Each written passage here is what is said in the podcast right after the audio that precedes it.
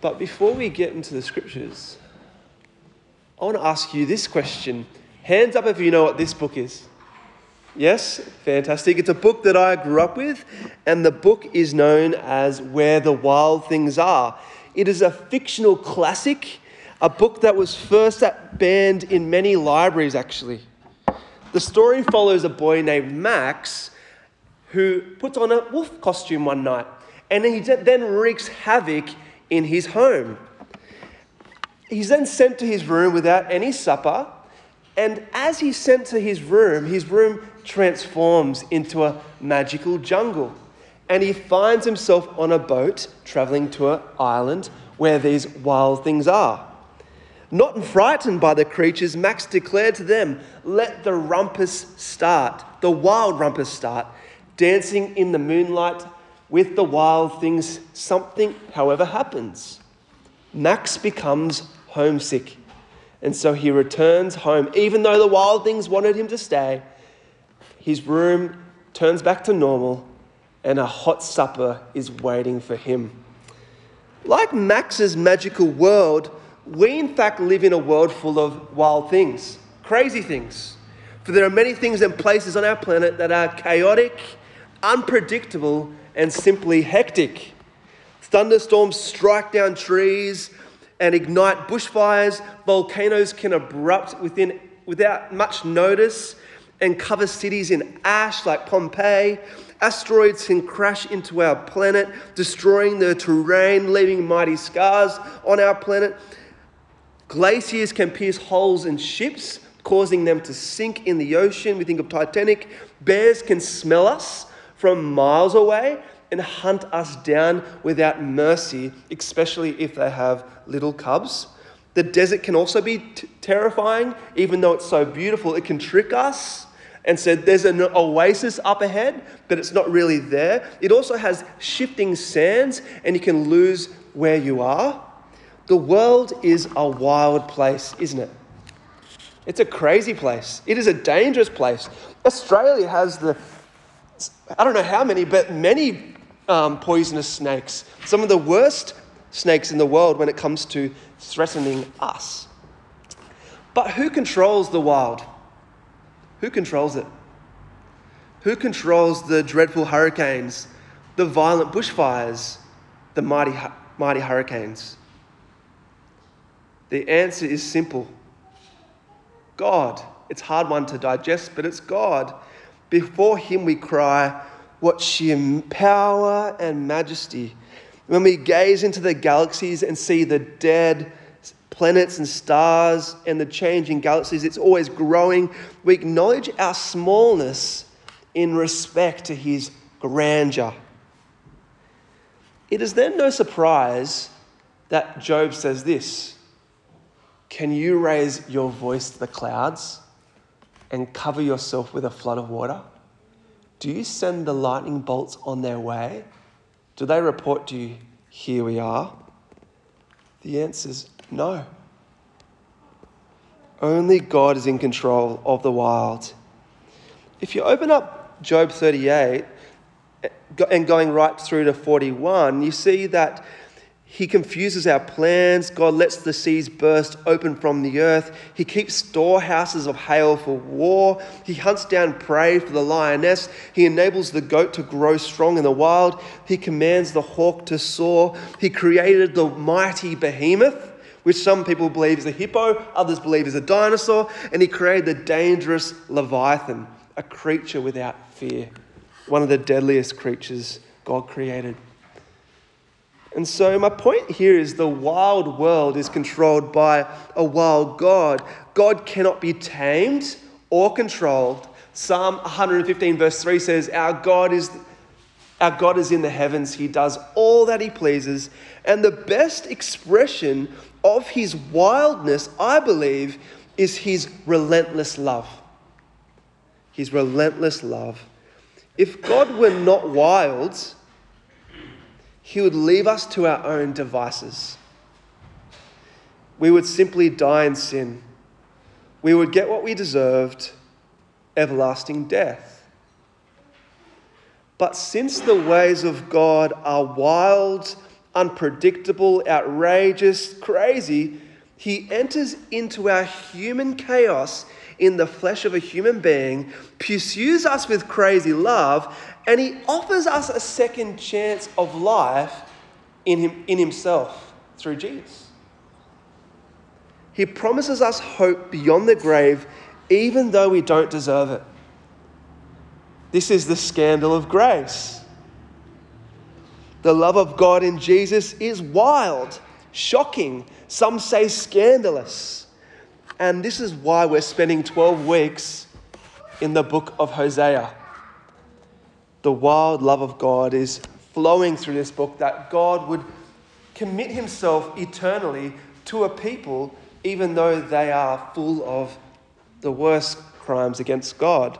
He has committed himself to the human race, even though we don't deserve it. This is a wild, crazy love. As um, Francis Chan, I think he says, but before we dive into the book of Hosea, it would be good to gain our Hosea bearings, and we can gain these bearings in verses 1 to 2. So if you've got your Bibles there, have a look at Hosea verses 1 to 2. Um, let me read. The word of the Lord came to Hosea, son of Beeri, during the reigns of Uzziah, Jotham, Ahaz, and Hezekiah, kings of Judah, and during the reign of Jeroboam, son of Joash, king of Israel. When the Lord began to speak through Hosea, the Lord said to him, Go, take to yourself an adulterous wife, which is someone who's immoral, and children of unfaithfulness, because the land is guilty of the vilest idolatry in departing from the Lord. We, see six things here in this little introduction. One, Hosea was a prophet who received the very word of God, the Lord. Two, Hosea preached in the house of Israel, which is the northern tribes of Israel. In that time, the 8th century, um, there was two parts of God's people, the northern tribe, tribe Israel, and the southern tribe, Judah. Um, Hosea speaking to the northern tribe. Three, Hosea's ministry took place in the 8th century BC during the reign of Jeroboam II. Fourth, Hosea foresaw Israel's exile, judgment to Assyria, and witnessed their very destruction before his eyes. Hosea was the last prophet that God raised up to warn Israel of their evil ways. And six, Hosea was called to make known the sin of Israel, and also, I would add there, the love of God. Um, and now, with these bearings in view, we turn to verse 3 to see the disloyalty of Israel displayed. And to illustrate the depth of Israel's disloyalty, Hosea was commanded by God to marry a promiscuous, immoral woman, Gomer. The word promiscuous refers to a woman who is sexually immoral. I love what John Calvin says because he makes us really cringe with this um, commentary. He says, The marriage would have exposed the prophet to the scorn of all if he had entered into a brothel and taken himself a wife. It's outrageous. And this is exactly what happened. Hosea married Gomer, who some say is a harlot, a woman of social shame. Okay? It is meant to make us cringe. It's meant to make us cringe. Why would God make such a wild request to his loyal servant Hosea? Why would he make him marry someone who's sexually immoral, who would probably not be faithful to him? Why? Well, the family of Hosea acted as a physical portrait to illustrate the wickedness of Israel and the shame that God experienced. Okay, does it make sense? I'll say that again. The family of Hosea acted as a physical portrait to illustrate to the people of God the wickedness of their nation and the shame that God experienced in light of their wickedness. In other words, Hosea embodied physically the faithful husband, God, and Gomer physically embodied the disloyal wife, Israel. But the social shock doesn't stop there. Hosea had three children with Gomer. And these three children were given three wild names Look at verses 4 there. Then the Lord said to Hosea, Call your firstborn, Jezreel, because I will soon punish the house of Jehu for the massacre of Jezreel, and I'll put an end to the kingdom of Israel. In that day I'll break Israel's bow in the valley of Jezreel. Gomer conceived again and gave birth to a daughter. Then the Lord said to Hosea, Call her Lo Ruhamah, for I'll no longer show love to the house of Israel, that I should at all forgive them. After she had weaned Lo Ruhamah, Gomer had another son. Then the Lord said, Call him Lo Ami, for you are not my people, and I am not your God. Ouch. Imagine that family walking around town with those names. And I actually want you to imagine that now. Imagine walking down the street of Scone and introducing your kids to your friends with your immoral wife. Imagine saying, This kid here, we'll point at you, Ethan, this is bloodshed. My firstborn, he, he, his, he name, his name means God will destroy the upper hunter. G'day, bloodshed. This is my daughter, unloved. Her name means God will no longer forgive the upper hunter for their sins. And this is not my people. Hey, Joe, not my people. My youngest son, his name means God will no longer call the upper hunter his people.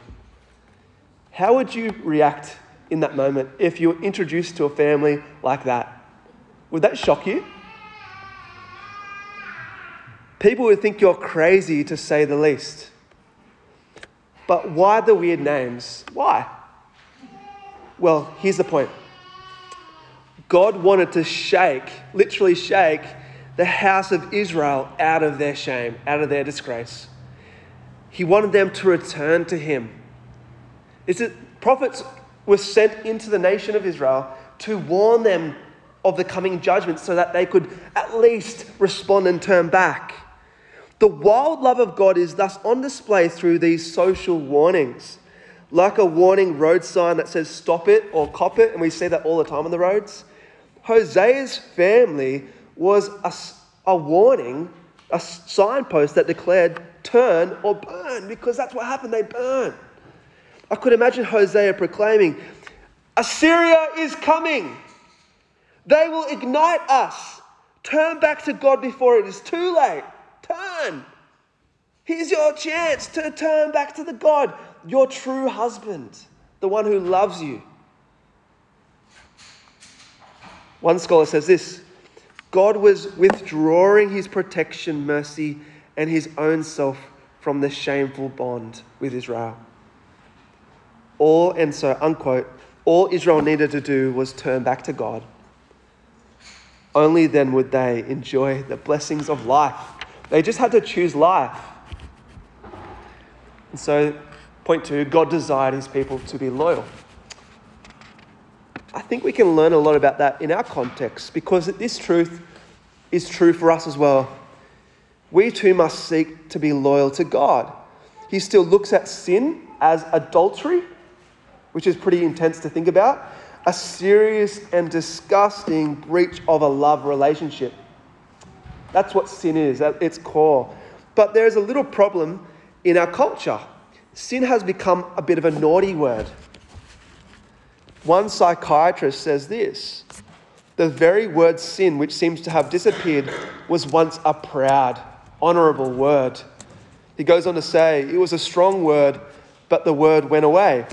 Um, last century, C.S. Lewis, when he was doing a lecture, lecture, said the people who he's lecturing to had no real sense of sin. With the dis- disappearance of this sense of sin in our culture, it is no surprise to see its impact on the modern church. One sociologist analysed 40 sermons on the prodigal son, and after reviewing them, she said, in effect, many pastors reduce the language of sin to make the story more palatable to modern ears. Another writer says, strong biblical words for sin have been removed from our vocab. People no longer commit adultery, they have an affair. Corporate officials don't steal anymore, they commit fraud. But it even gets worse. Many pastors, and this is from my own experience, not necessarily in the Anglican church because we confess our sins every week, but many um, people in the modern church don't even use the language of sin anymore. Ever. And so the reality of sin in the West is dying, and therefore our view of God and His grace. For this reason, we must be cautioned. Whenever we actively ignore the presence of sin, we are, in one sense, choosing to turn our back on God, depart from Christ. Like the prodigal son, we are choosing to turn our back on the Father's love that is on offer for us. Whenever we are thankful, prideful, or judgmental, we are acting in the way of Gomer, the promiscuous woman. Whenever we worship modern gods, our entertainment, our overindulgence, and work, we are participating in the religion of our culture. And many people say to me, Jesse, you're so religious. You go to church every Sunday. You're a minister, of course. And I say, man, I've been to your house. You have a whole room dedicated to the Newcastle Knights. You're religious. And sadly, what I'm seeing is that many people in our culture are selling their bodies, and I'm using that language purposefully, selling their bodies to the stadiums, the home entertainment system, and the workplace. And it's so hard to see. While enjoying good sport, food, and work has its place and should be enjoyed, without balance, these things can really wreck us. It can destroy our faith. Sin is a vicious force that often destroys cultures, disrupts families, and wrecks our relationship with God. Or should I be more specific? Christ, who is our spiritual husband. Um, if you read Paul's letters to the apostles, sorry, Paul's letters to the churches, Jesus is, we have union with him. He's our spiritual husband. Um, we, when we sin and ignore sin's presence, it can really ruin that relationship. Sin remains a personal struggle for us all. And so, if we love God and desire to please Him, we must de- declare war against it. I love what John, John Owen says, an English theologian from about um, 500 years back. He says, Be killing sin before it be killing you.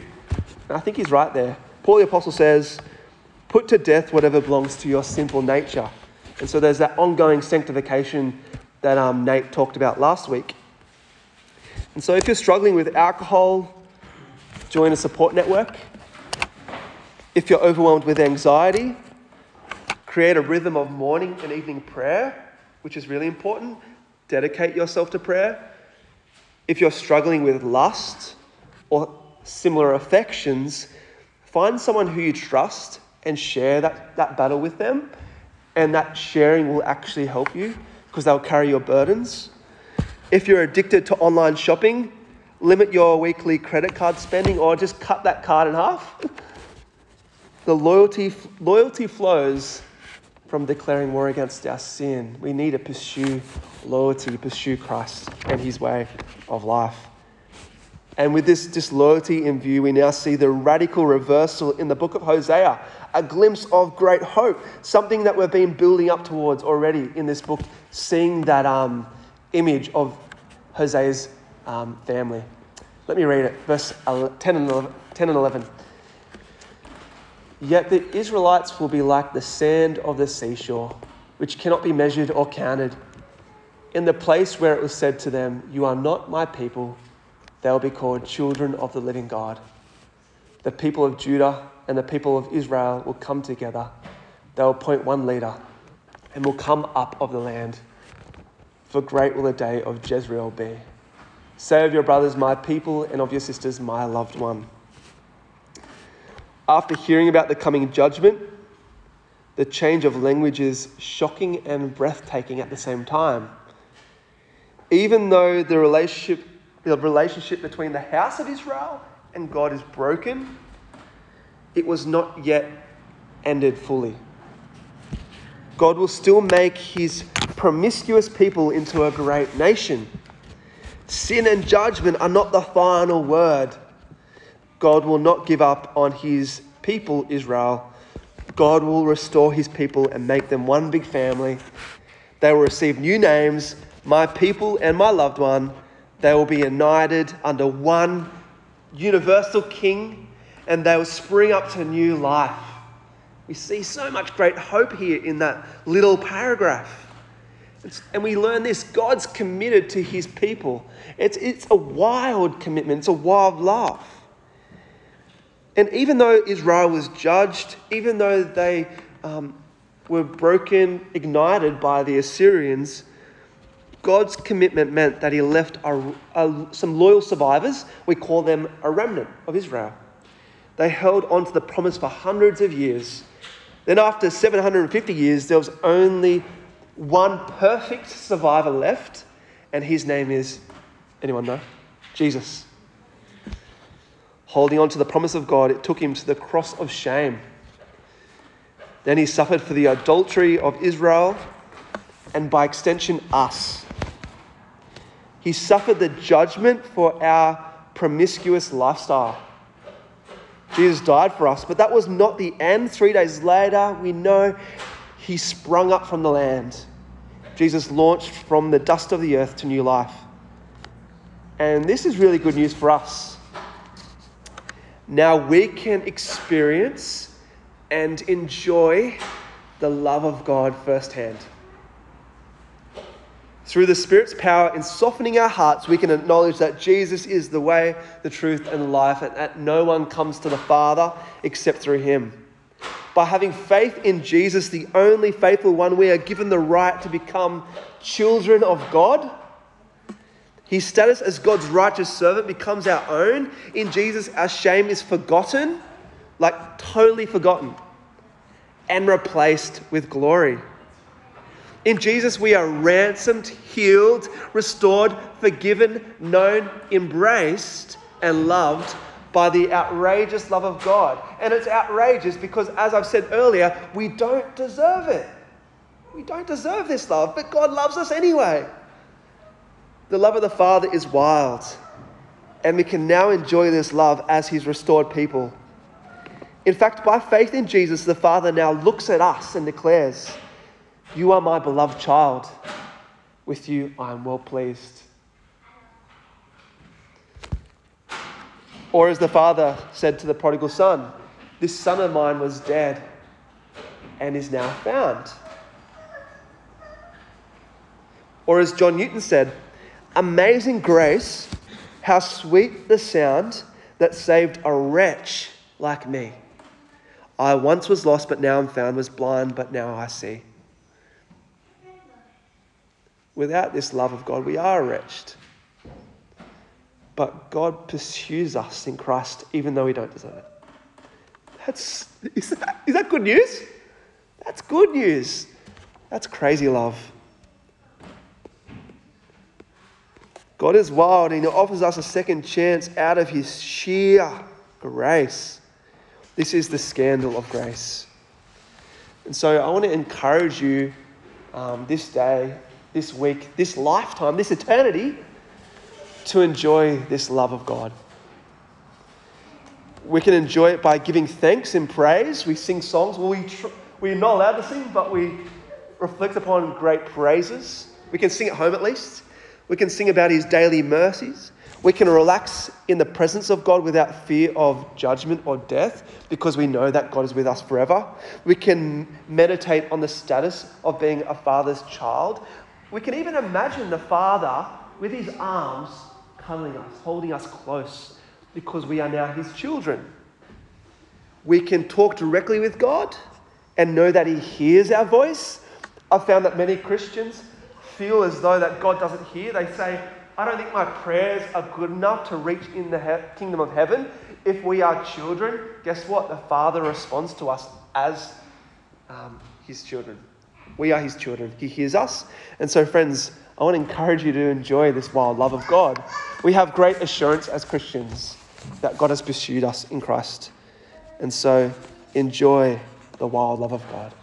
That's the overarching point. That's the big take home for us today. Enjoy it. Let me close in prayer. Heavenly Father, we deserve death. But through your wild, scandalous, extravagant love, you sent your Son to die for our sin and offered us new life once and for all. We are now your children, called into a life of steadfast loyalty. And so, by your Spirit's power, enable us to live for your glory with loyalty and never lose sight of the wild depth of your grace. We pray this in the name of Christ our Lord. Amen. We're going to stand and celebrate this grace um, by listening to these lyrics.